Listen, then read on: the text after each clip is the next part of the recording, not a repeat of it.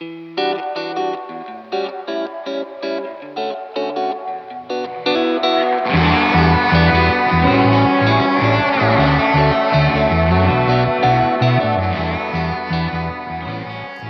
friends. Welcome to Bar of the Conference. I'm your host, Derek Scott III. Today's episode is with Reverend Ande Emmanuel. Ande is an ordained elder in the Southern Nigeria Annual Conference, where he serves as a local church pastor and conference secretary. He's also engaged in work to unify the African voice within our church for the sake of the UMC's continued witness. He's married and he and his wife have two boys and one girl. Ande loves the United Methodist Church. In offering a non US perspective, he speaks to some of the core reasons why we are a global connection. In this episode, Ande talks about the wins and the challenges of ministry in Nigeria, but he also speaks with great hope on the future of our denomination and the ways that he sees the African portion of our church playing a critical role due to tech issues, this episode is a bit shorter than I would have liked. But even that was a bit of a lesson for me as Ande participated in the entire interview from his own cell phone. This was a great conversation with lots of insights. So I think you're going to need that notebook, that choice beverage, and you might even need to be prepared to share this episode with others. But let's get ready to hear from Ande Emmanuel.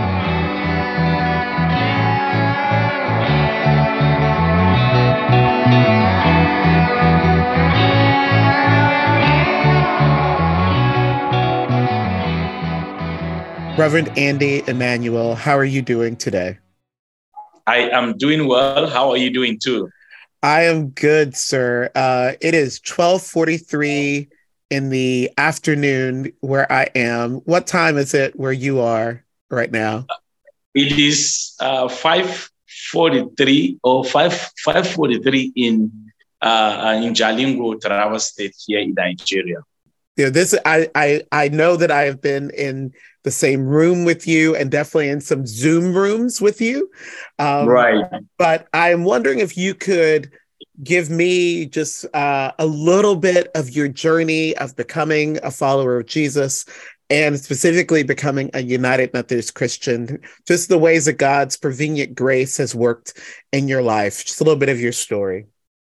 Thank you very much again for this wonderful question. I am also very grateful for this opportunity to be with you in this uh, uh, conversation. I, I, I have been uh, a United Methodist all my life. I love the United Methodist Church, and I've done a lot of great works for the United Methodist Church. As I've told you earlier on, I have served in different capacity uh, in this church.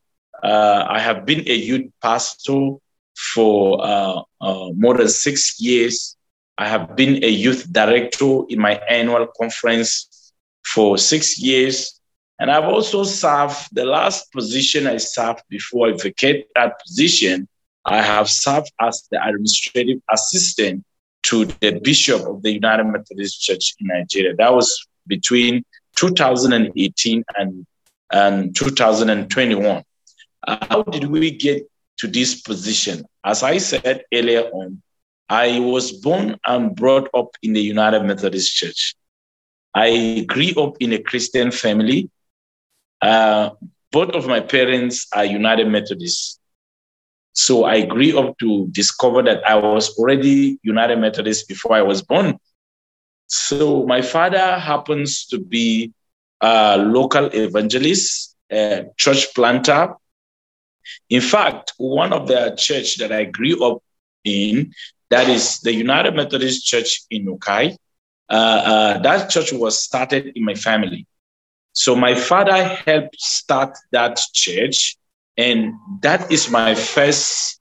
That is the first place where I grew up as a United Methodist. So I am very, very grateful because of this, and and I can share this anywhere that I grew up in a Christian family and my father is a United Methodist. My mother is a United Methodist. the church that I grew up in was started in my family. So that, that gave me a strong United Methodist background. So when when when I grew up as a child, um, I went to a United Methodist Church uh, uh, primary school. I went to a United Methodist uh, uh related primary school. After graduating from United Methodist related primary school, I also went to United Methodist High School. So you can see all this chain of connection with the United Methodist Church. So when I graduated from high school, uh, uh, I begin to feel a deep sense of calling to ministry. So I uh, maybe that one would be uh, I'll discuss that with you later on. But actually, uh, I, I, I think we can go there. Let's let's talk about your call okay. to ministry. Yeah. Okay. Okay. United Methodist Church has been the integral part of my life. So after my graduation from the high school, I, I, I begin to feel that I was called to ministry. This calling, the beginning of this calling happens during my high school days.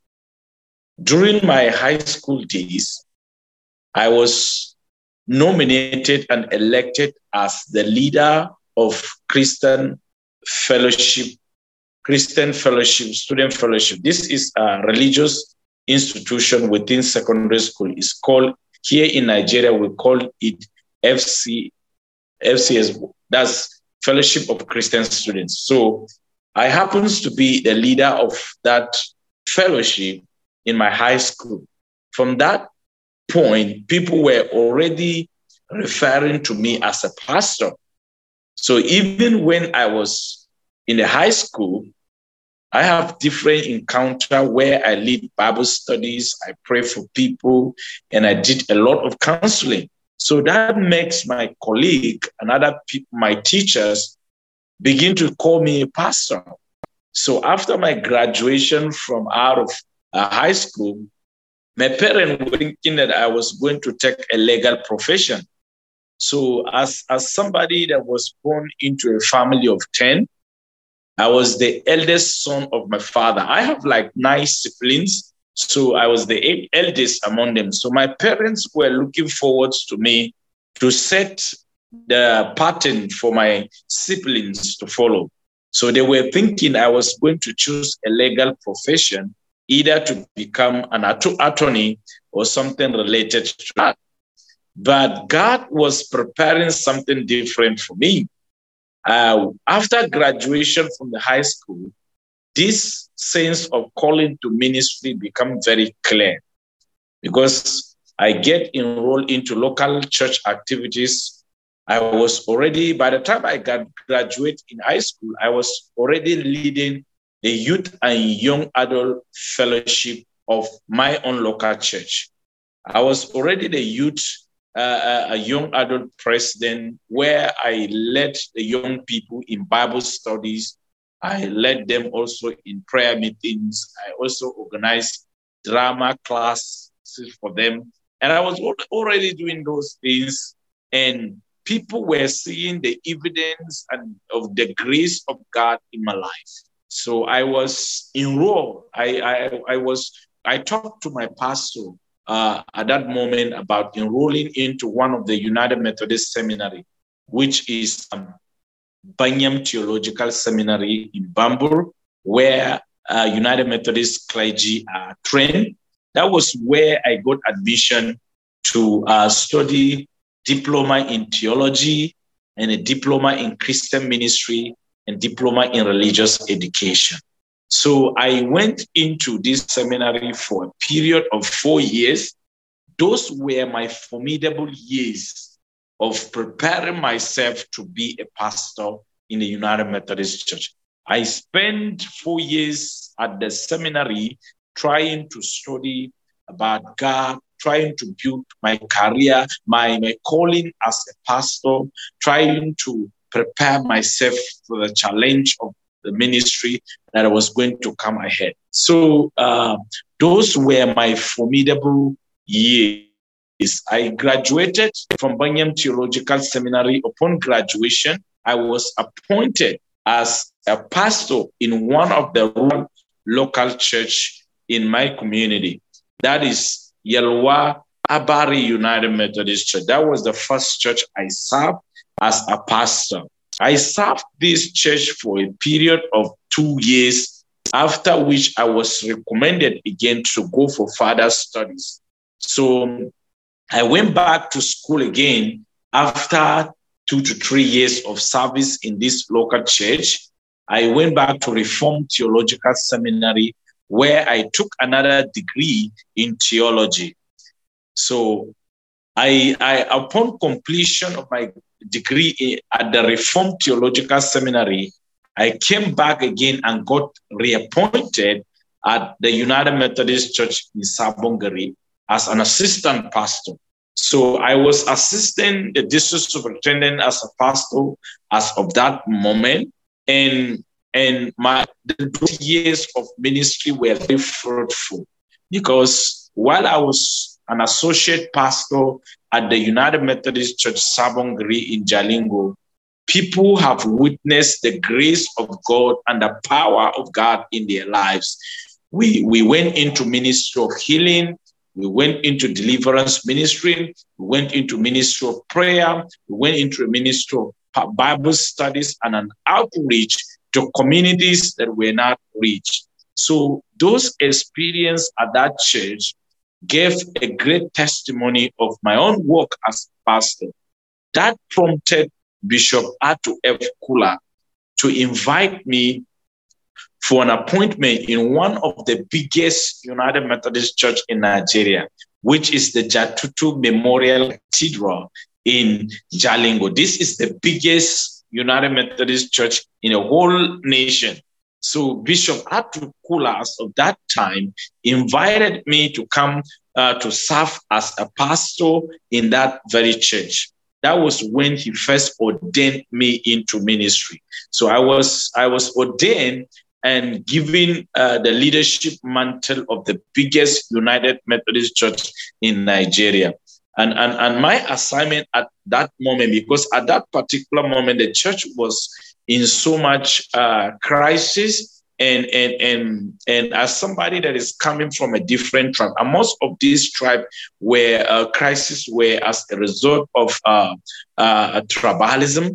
Uh, tribalism is something that can be compared with racism in the United States. So uh, um, I was appointed to bring together different tribal factions into a church, into a ministry. So that was the primary assignment that I was assigned to do to help Bishop Atu F. Kula do at the biggest United Methodist church in, in Nigeria. So my years of service at the United Methodist Cathedral was fruitful and, and, and, and we're able to unite people. So from that particular time, I was realizing that God was calling me to a ministry of unity. God was, was putting in that in my heart to lead people to a ministry of unity. I, I, I, that becomes the focus of my preaching, and that becomes the focus of my Bible studies. And that every preaching that I preach, every message that I pass, will have to, to go through the umbrella of Christ one body, that they may be one, as I and the Father are one. So that has been part of the work that I have done in uh, in the cathedral. And, and, and, and upon such great work I've done, I was recommended again to go for further studies in the United States. I was the Bishop to F. Kula uh, recommended me to go for a master's degree at Wesley Theological Seminary in Washington, D.C. Uh, I was happy. That was the first time I traveled to the United States. So I was at Wesley Theological Seminary for Masters of Theological Studies, which was great. Wesley community was very great for me because there at Wesley, that was the exact community that I was looking for. I was looking for a, a place where I will advance my ministry in a setting that is diverse, in a background that is diverse, where I will meet people from different parts of the world, people with from different background, people from with different experience, and most especially people that are different from me.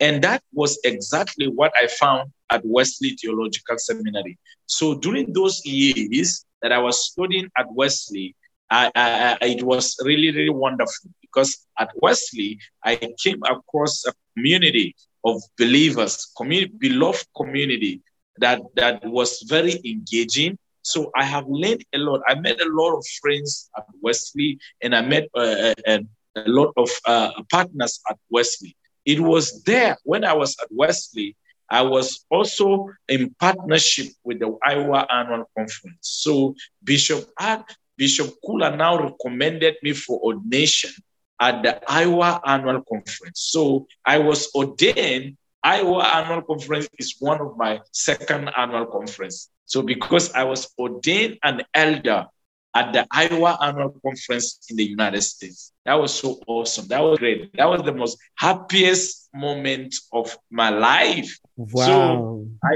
upon graduation, I, I, I, I have every opportunity to continue my ministry in the United States. Um, but I declined.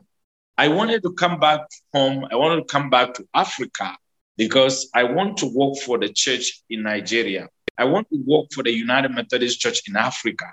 This dream of uniting the church becomes very paramount in my ministry that I have to leave the United States and come back home in order to work with the church in Nigeria. So when I got back home uh, uh, um, and uh, uh, uh, from the United States, uh, I was appointed as youth director. I work with young people uh, during my work with young people, I was able to advance the youth ministry to another level, whereby we did a lot of community engaging work with young people. We brought young people together and teach them how to do community engagement teach them how to engage their community in different uh, uh, services that can bring development in their community. That was really great. During that time, the young the young people ministry of the United Methodist Church has grown to certain level. So that uh, from there, I was appointed again as the administrative assistant to the bishop. So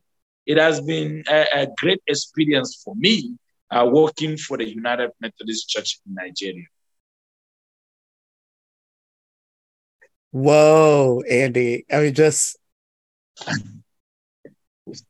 what an incredible journey. And I'm really oh grateful that you were willing to share that. Yeah.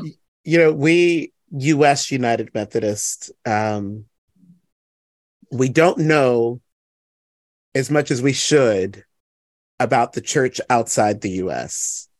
Mm. Um, and so I'm wondering if you could give us just a little bit of the history of the United Methodist Church in Nigeria. Yeah, uh, that is something that the, the, the church in America need to understand about the church in Nigeria and other African countries. I have lived in the United States and and and I have I have experienced the way people in America look at the church in Africa. One thing that our brothers and sisters in America must understand is that Africa is not one country. Africa is a continent with different countries. Yes. yes. And the experience, our religious experience across Africa is not the same. Mm-hmm. So, what you see in Nigeria might definitely be different from where you, what you see in South Africa, in Zimbabwe, in Central Africa, in in uh, in other part of Africa as well. So mm-hmm. this is very important for people to understand ministry in the context of Africa. Many times I have been in conversation with people in America, so they are rating Africa as one. So uh, they, they might be thinking that Africa is one. So Africa is certainly not one. Africa is a vast continent with different experience like the North America and, and, and other part of the world as well. So uh, um, uh, the United, let me talk particularly to the United Methodist Church in Nigeria. The journey for the United Methodist Church in Nigeria has been awesome. The story of the United Methodist Church in Nigeria, I call it, is the story of the work of the Holy Spirit in action. the story of the work of the Holy Spirit in action. Wow. I have written that in my book.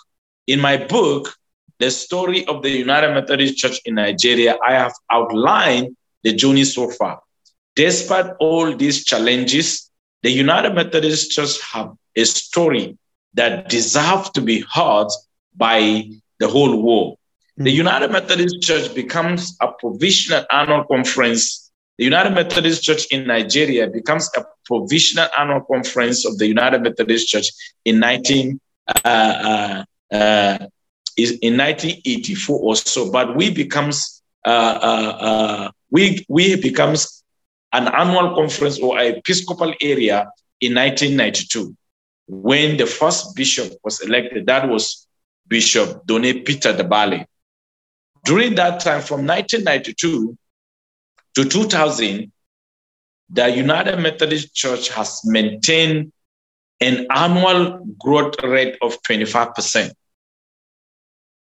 Yeah. So 25%. Year, yes, every wow. year we witness an annual growth rate in all level of church ministry. We have witnessed a growth of 5%. For example, in 1992, when we become an episcopal area, the church has only six districts. But between 1992 and 2002, the church district have grown from six to 18. And then between in 1992, when we when we became a, a, an episcopal area, the church has only uh, 72 pastors. But between 1992 and 2002, the number of people who have gone into ministry have risen from 72 to 182. And another good example is that between 1992 and, and uh, 2002, in 1992, we have uh, a total number of 83 churches. But between 1992 and 2002, these churches have grown from 82 to 396 as of 2002. So this growth have been maintained annually from 2000 and uh, from 1992 up to 2002. Mm. Now, United Methodist Church in Nigeria has four annual conferences. We have the Southern Nigeria Annual Conference, the Central Nigeria Annual Conference, the Northern Nigeria Annual Conference, and the Northeast Nigeria Annual Conference. And we have a total number of districts that has reached up to 56. And again, our number of local church have increased tremendously that presently we have 1,563 churches within the four episcopal area of the United Methodist Church in Nigeria. So this, this growth, we have maintained it is a lot of challenges. And one thing about the United Methodist Church in Nigeria is that the church has been growing despite the challenges that the church has been facing. As I told you earlier on, there have been constant challenges that the church has been experiencing most especially from 2002 up to this moment. But one thing that we're very grateful to God about it, despite these challenges, the ministry work is still ongoing. Despite these challenges, the growth is still happening. Despite these challenges, local churches are doing evangelism and are deeply into ministry.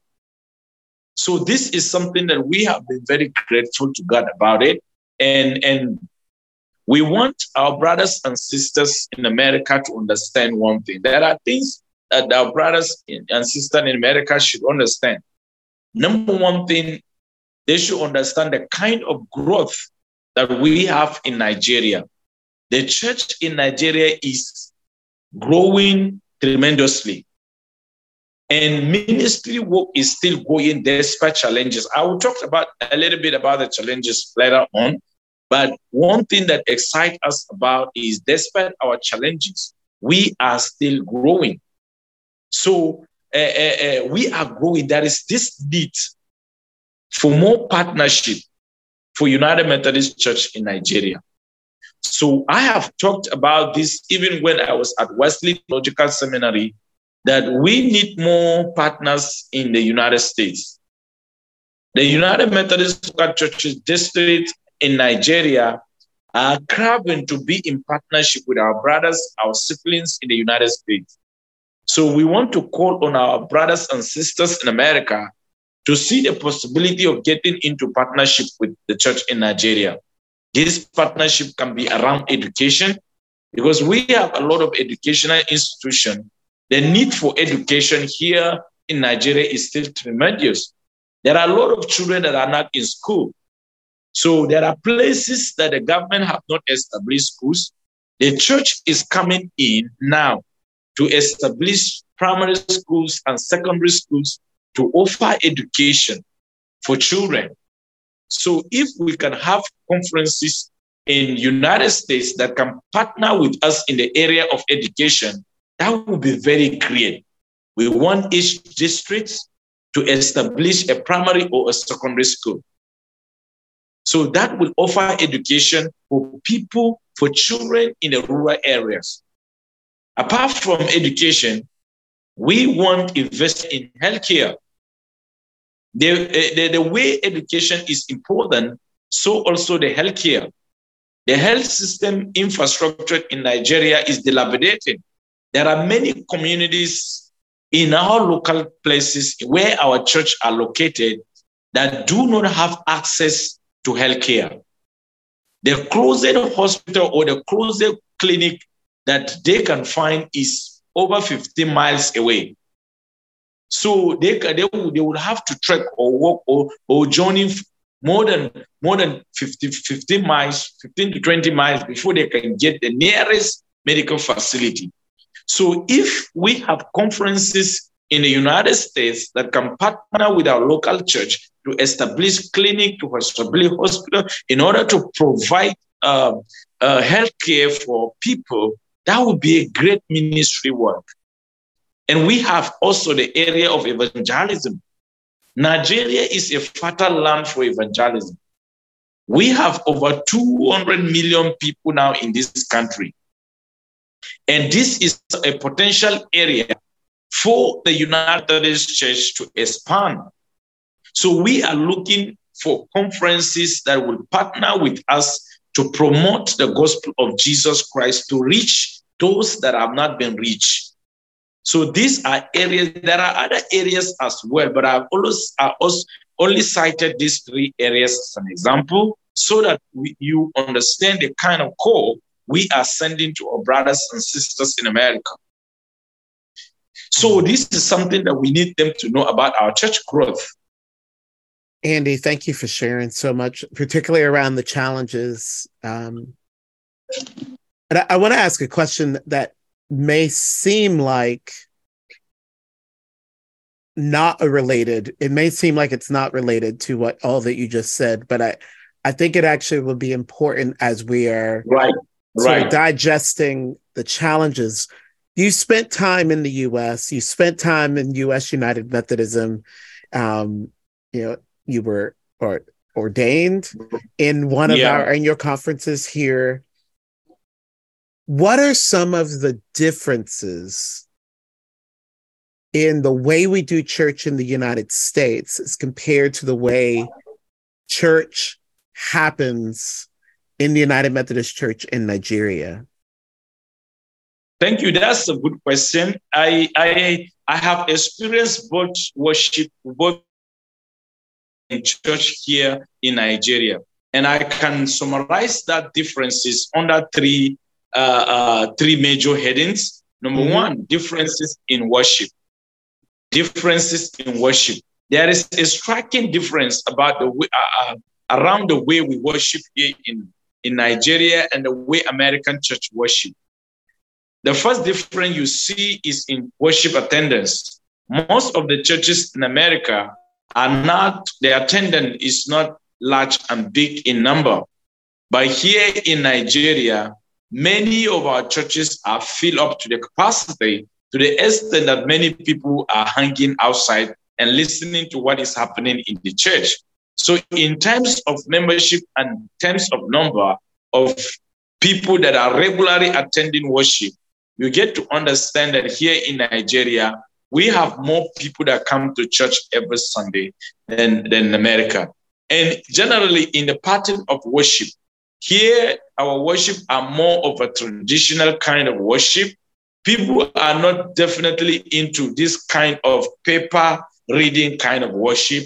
So uh, uh, uh, we came to church and allowed the Holy Spirit to do whatever uh, the Holy Spirit pleases. So sometimes we start worship in nine o'clock. A traditional worship starts in nine o'clock and will go down down to 3 p.m. 3 p.m. in the afternoon. So here in Nigeria, we spend much time in the church than the way our brothers and sisters in America do. Because here there are a lot of things that happens in our worship, which is different in America. You get to understand that we have different groups that sing in the church here. We have you have men fellowship that will be singing on Sunday. You have choir that will be singing on Sunday. You have women fellowship that will be singing on Sunday. You have youth group that will. So everyone is bringing one or two things during worship in here in Nigeria. Unlike in America, whereby the pastor or one or two people will be the only people that will just lead the worship from the beginning to the end. The rest of you in the pulpit, you will just sing, you will just read scripture, and that's it.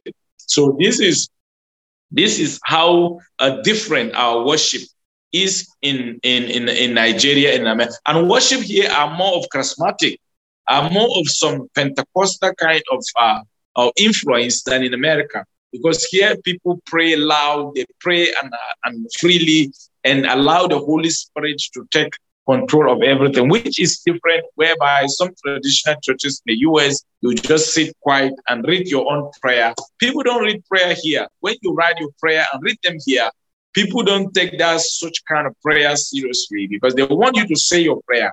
They want you to bring them out from you. So that is a different, that is something different uh, from that is happening in America, happening here. And two, when we come in times of administration, the American church is more organized in terms of church administration than, than the Nigerian church. Here, everything happens off head. You don't write document everything. But in terms of administration, the American church has advanced in technology that everything in church has been technology has been technology has taken uh, has been has is contributing a lot in the life of the church, which is different from what is happening here in Nigeria.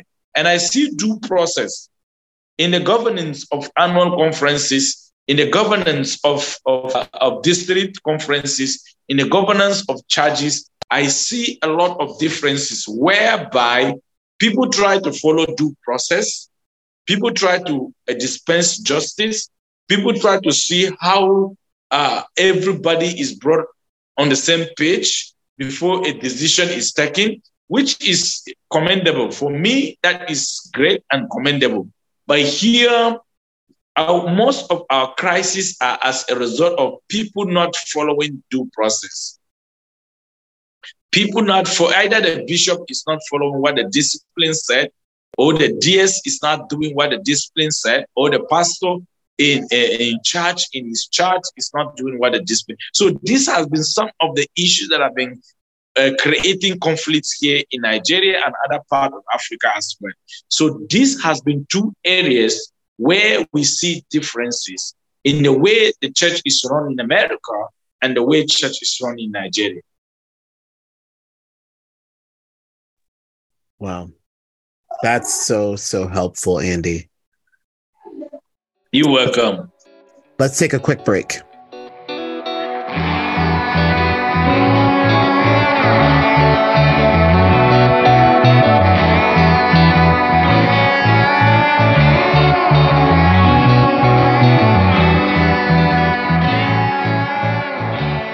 Ande, uh, when the traditional plan passed at the special session of General Conference in 2019, it definitely had um, mixed a mixed response in the U.S. and that might not actually be the most accurate word. Um, uh, there was, by and large, a, a, a sense of rejection in the U.S. portion of the United Methodist Church across jurisdictions to the passing of the traditional plan. And I'm curious, you know, our assumption is that our church throughout the continent of Africa is more traditional, particularly in, and again, this is the assumption that I have as a US United Methodist, um, particularly when we begin to talk about issues related to human sexuality. The church throughout the continent of Africa is much more traditional in those conversations. That's our assumption. But I, I would love for you to kind of walk me through a little bit of how how the church in Nigeria received the news that the traditional plan is what passed that special session. Yeah, thank you very much for that question. You know, I I have highlighted already from the uh, my explanation on the way church happens in America and the way church happens in Africa and Nigeria. Uh, the truth is that uh, uh, people in Africa, people in Nigeria want to do church. They want to be United Methodists. They want to do their own church within their own context. All this noise about traditionalists, all this noise about homosexuality, that Africa doesn't want homosexuality, Africa doesn't. Well, those noises are brought under an agenda. I have been to the 2019 General Conference. Even before the 2019 General Conference, I've been to the 2016 General Conference and 2012 General Conference in Tampa, Florida. Most of this agenda about human sexuality that most often comes from Africa are covered under a US centric agenda, what I call a US centric agenda. I have argued this severally among my colleagues that United Methodist Church is more and more US centric. Anytime we meet at the general conference, the conversation are dominated by American issues, American problems coming back to 2019 General Conference, how I wish we should have found a ways of resolving that dilemma of making the United Methodist Church a U.S. church, even at a gathering that's supposed to be international in nature. That I have argued this with a lot of my colleagues when I was student at Wesley here in Nigeria and all over Africa I said we have to do something that will make most of the conversation in the general conference more global than just concentrating on issues that has to do with America. When the traditional plan was passed in 2019, here in Africa, nobody knows about the traditional plan. When you go back to the local church and talk to people about traditional plan, they don't know it. Mm. It will take you like one week to explain to my mother, who is born, a, who is uh, who has been United Methodist for the for the past fifty years, what traditional plan means. That has nothing to do with her. Mm. That that thing is is it, it, she will ask you a question. What do you mean traditional plan? Here in Africa, when you talk about something traditional, people are thinking of African traditional religion which is not Christianity. So when the General Conference passes the traditional plan, and nobody was happy in Africa. To be honest, nobody was happy. The only people that would tell them that uh, they're happy, those were General Conference delegates who went to General Conference and we're, we're given some incentive, we're given some packages, and we're taught how to vote and where to vote. Those were the people that will be telling you that Africa was happy that there was confusion at the 2000 and and, and night, night general conference that passes the traditional plan. During when I sat at the floor of the 2019 uh, uh, uh, general conference, 2019 general conference in St. Louis, I was praying. I said, God, help us to find a ground that every one of us in this room will go back happy. That was my prayer. But when the whole drama happened and everybody was sad, I was crying, many of us were not happy. We have been praying for a ground whereby every one of us will belong. So people have been using the name of Africa to promote an agenda. People mm. have been have been using the name of African delegate. I have told many people that Africa has come of age now. So we have been telling people that uh, uh, Africa will not will no longer be used the way we have been used before. Before general conference, you will invite our delegates to a retreat center, and you, there you tell them where to sit and how to vote. Africa now has come of age. So we are no longer following that path again. So the traditional plan is a US centric agenda that uses Africa. This, for me, is neocolonialism. Is another way that the American church is trying to colonize Africa. And coming back to the, the, the idea of regionalization. I am happy when the connectional table, the Christmas covenant theme, brought this idea of regionalization. As a general conference delegate, I am happy about that. And I have been working towards passage of the, the, the, the regionalization agenda at the, at the next general conference. I have a team of annual conference delegates that I've been working with them. Just last Saturday, we called a, a, a, a, meeting of all leaders in Nigeria, annual conference delegate, West Africa Central Conference delegate, General Conference delegate, where we talked about the need for us to understand the regionalization thing. And let me tell you, the response was overwhelming. Hmm. So uh, regionalization has been something that before the 2020-19 General Conference, we have been praying for. Hmm. And as an African, as somebody from Nigeria, I am praying that regionalization to, should come to pass. And I'm working towards that because I see a lot of solution to our problem in this regionalization legislation. Mm-hmm. We want this church to be truly global.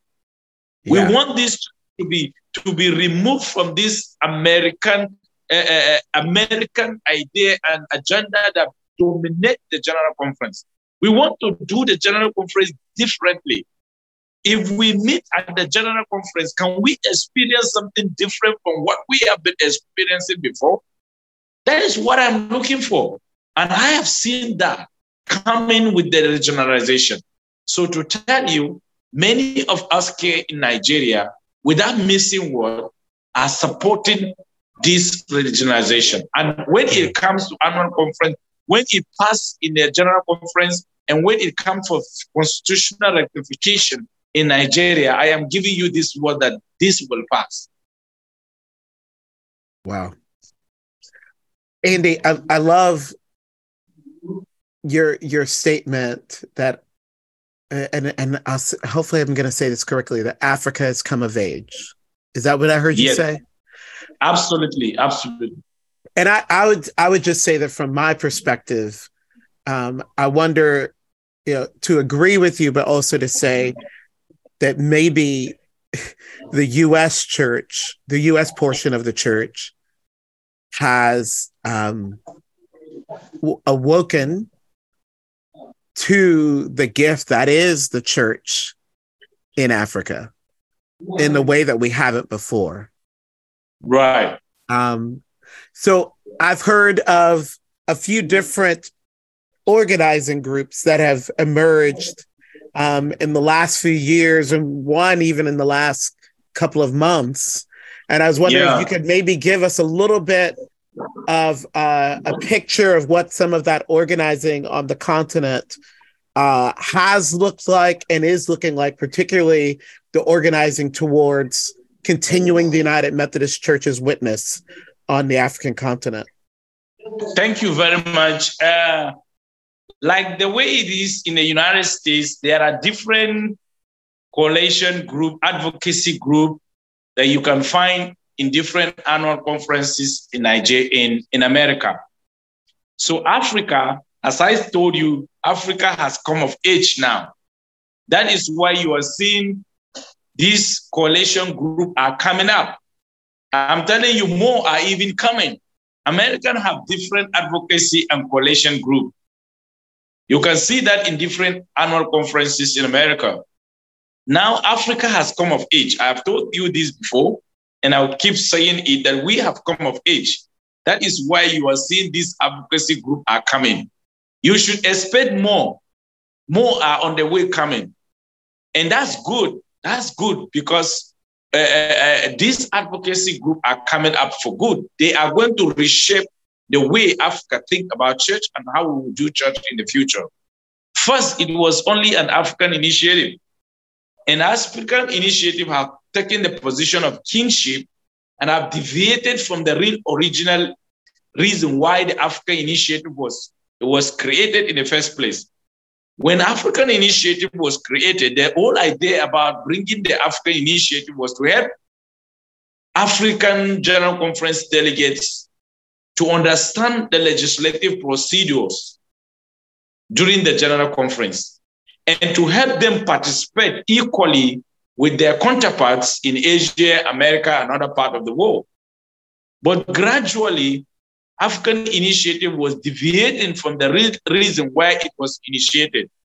African initiative becomes a tool in, the, in the hands of many traditional groups in America, which is contrary to the reason why African initiative was instituted. To the extent that African initiative have given itself to a group like the Wesleyan Covenant Association, a group like the Good News, who virtually dictate everything that happens within African initiative, including the finances, including the legislation, including where to vote and how to vote. All these were controlled by Wesleyan Covenant Association and the Good News. And I will be honest with you, that was not the reason why the African Initiative was instituted. And that makes African Initiative to assume the position of not only an advocacy group, but a kingmaker in Africa. So they try to go into speaking with the voice of people that do not authorize them to speak on their behalf. So African Initiative was assuming that whatever she says, that is the voice of Africans. Gradually, we came to discover that African Initiative was deviating from the real reason why it was initiated. Then we brought up this idea of the African voice of unity. African Voice of Unity as a group is a coalition of people who want to unite the Africa against separation, against division, against anything that will call for discontinuity of the United Methodist Church in Africa. So as I am the I am the founder of the African voice of unity. So, what we do now, we are voices of Africa. We are the true voice, voices of the United Methodist Church in Africa. Our all, our central agenda is to make sure that the United Methodist Church in Africa is sustained beyond 2024, beyond the next general conference, irrespective of whatever happens at the next general conference. So we are a coalition group that is self-supportive, self-funding. We do not take, we do not get any grant funding from any church or any group within the United States. We are mm. self-supporting, we are self-funding, we do our own things within the African Voice of Unity without any external influence. Mm. And this is what we tell our African brothers. We are working towards the unity of the church in Africa, as well as a sustainable United Methodist Church in Africa. So we don't, we, we are not being controlled by any coalition group in the United States. Hmm. And now we have another group again that is called United Methodist African Forum. This is a welcome idea. I supposed to be in Johannesburg Uh, uh, uh, when they met in Johannesburg, but my visa was delayed, so my travel was also uh, canceled as well. So I, I, I, I, am very happy that the Af- United Methodist African Forum is here. I am looking for some kind of partnership. The African Voice of Unity and the United Methodist African Forum will partner together to a certain level in order to ensure that we work for the unity of the United Methodist Church in Africa. I have seen the vision and the mission of the United Methodist African Forum, and I agree with most of it. Anything that will push us towards unity, anything that will ensure a one United Methodist beyond the next General Conference is something that we are supporting.